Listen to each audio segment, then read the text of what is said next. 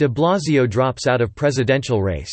Written by Michael Tennant. Friday, September, 20, 2019.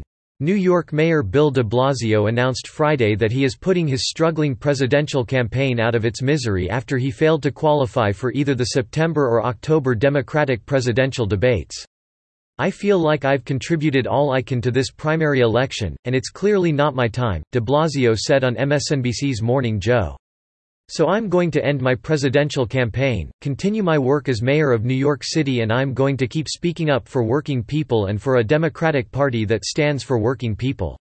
De Blasio, who was elected mayor of New York City in 2013 and re-elected in 2017, blamed his poor showing on his late entry into the presidential race, adding that trying to run for president while serving as mayor of America's largest city was challenging.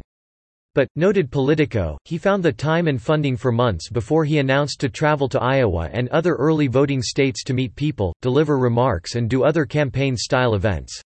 Once he did enter the race, de Blasio seems to have put most of his energy into the campaign rather than his current job. The New York Post found that the mayor spent a whopping seven hours at City Hall during the first month of his campaign.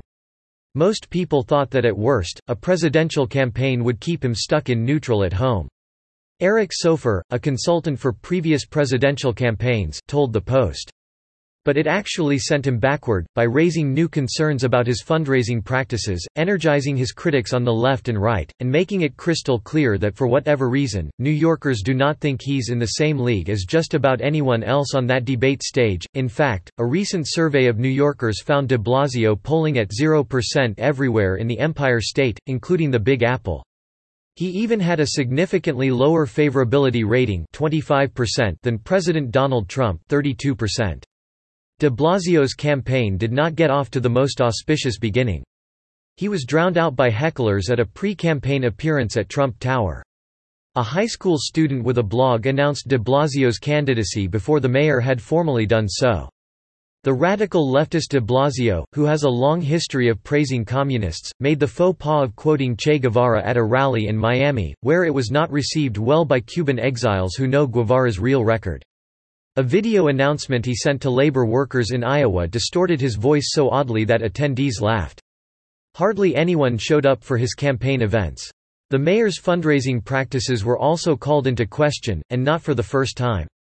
According to the Post, he received hundreds of thousands in campaign contributions from people or businesses with interests before the city, primarily from the Hotel Trades Council, which has directly benefited from de Blasio's policies.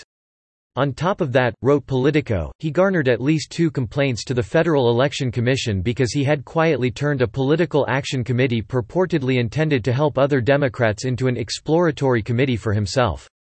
Despite this, he was unable to raise sufficient funds to mount a full-fledged campaign and get into the most recent debate.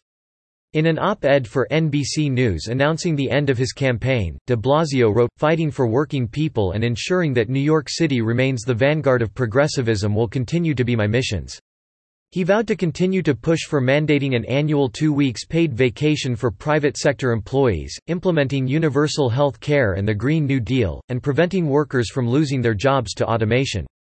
And he promised to ensure our party continues to be remade in the image of the activism I've seen all across this nation. The last word on de Blasio's departure from the race goes to Trump, who tweeted, part-time mayor of New York City, at Bill de Blasio, who was polling at a solid zero but had tremendous room for growth, has shockingly dropped out of the presidential race.